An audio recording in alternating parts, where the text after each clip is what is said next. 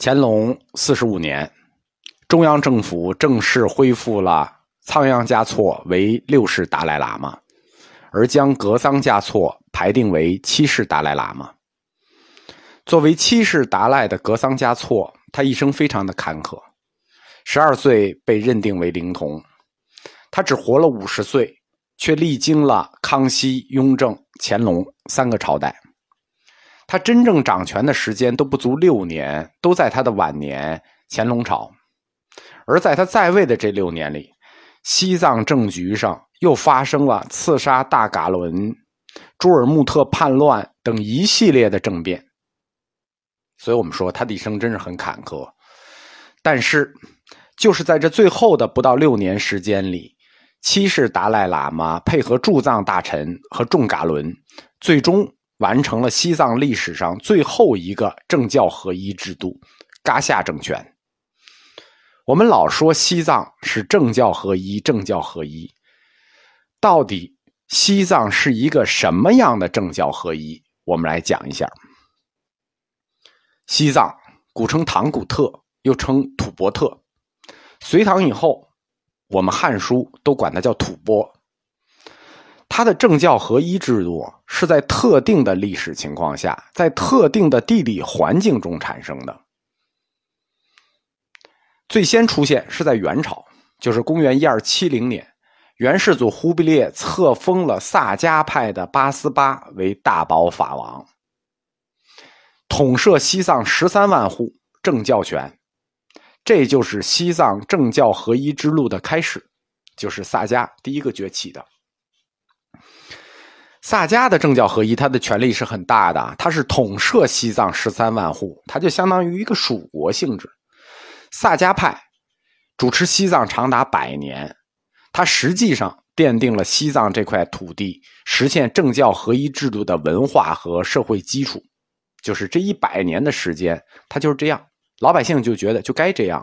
但是我们不得不说啊，西藏的呃元朝的政教合一是这三朝里头权力最大的政教合一。到了明朝呢，元朝支持的是萨迦派，明朝主要就扶持藏传里的另一支，就是藏传里的禅宗噶举派。公元十四世纪，由朗氏家族主持的帕竹噶举派取得了明朝中央政府的支持，在西藏建立了第二个政教合一制度。叫帕竹地西，从萨迦派手里就夺得了西藏的政教权。那整个有明一朝基本上是噶举派在得势。在争天下的过程里，就是明清交替争天下的过程里，格鲁派赌赢了满洲政权。啊，当时敢赌满洲政权是不容易的，因为满洲。还是小嘛，他敢赌后金是不容易的。但是格鲁派就赌赢了后金政权，因此清朝政权一上来就全力支持黄教格鲁派。到了五世达赖时期，格鲁派就取得了整个西藏的政教权，在哲蚌寺建立起来了第三个西藏的政教合一的政权，叫噶当颇章。噶丹颇章政权的体制呢，其实没有什么创新，它基本上完全延续了明朝噶举派的那个政教合一政权，叫帝西制度。五世达赖喇嘛。在清初受到了顺治帝的册封，他就专门来了北京，是第一个来北京的活佛，住在西黄寺，然后就是册封了那个一大串封号的西天大自在呃大善自在佛，所领天下释教，普通瓦赤，呃拉坦喇达赖喇嘛，并且颁发了一个四体金印。所谓四体金印呢，就是满蒙汉藏四种文字的金印和金册。那。这个四体金印的册封，就等于清政府他在法理上认可了这个西藏格鲁派创建的这个噶丹颇章制度。我们在前面课里讲过三大蒙古的布局，清初整个中国的西部版图都是由卫拉特蒙古的准噶尔部控制着，就是包括今天的新疆。青海、甘肃以及那些乱七八糟斯坦的一部分，当时那个国土面积其实不比呃满清少多少。卫拉特蒙古的一部，和硕特部，他控制着西藏。那漠南漠北就是内兴安外兴啊呃内内蒙外蒙和兴安蒙这一片。所以清初的这一百年的时间里，主要的问题就是边疆问题。边疆问题就是跟蒙古的问题，因为这个时代，呃，小天才噶尔丹他掌握了准噶尔部的汗权，那屡屡进犯。康熙一朝三征噶尔丹啊，其实这个效果都不大。在这一段时间里，朝廷完全顾不上西藏，因为现在跟他对打的是卫拉特蒙古的准噶尔部，西藏是卫拉特蒙古的和硕特部。他对付准噶尔部都来不及，他对付不了和硕特部，因此当时朝廷的国策叫做平准安葬，就这是有有专门名字的，叫平准安葬啊。平准就是平准格尔，哎，先灭了你准噶尔，安葬安葬什么意思？就先想办法给你安抚着。平准安藏战事打到后期，就是公元一七二零年，皇十四子大将军王允提击溃了准噶尔部和和硕特部的联军，收复了西藏，把和硕特部和准噶尔部的残部打到了伊犁，从青海护送七世达赖灵童格桑嘉措来到拉萨坐床。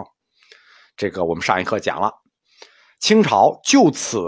就废止了五世达赖以来的噶丹颇章制度，就是五世达赖建的噶丹颇章，仿的明朝的第西制，他就把这个制度给废了。废了之后，从七世达赖开始，就建立了噶伦制。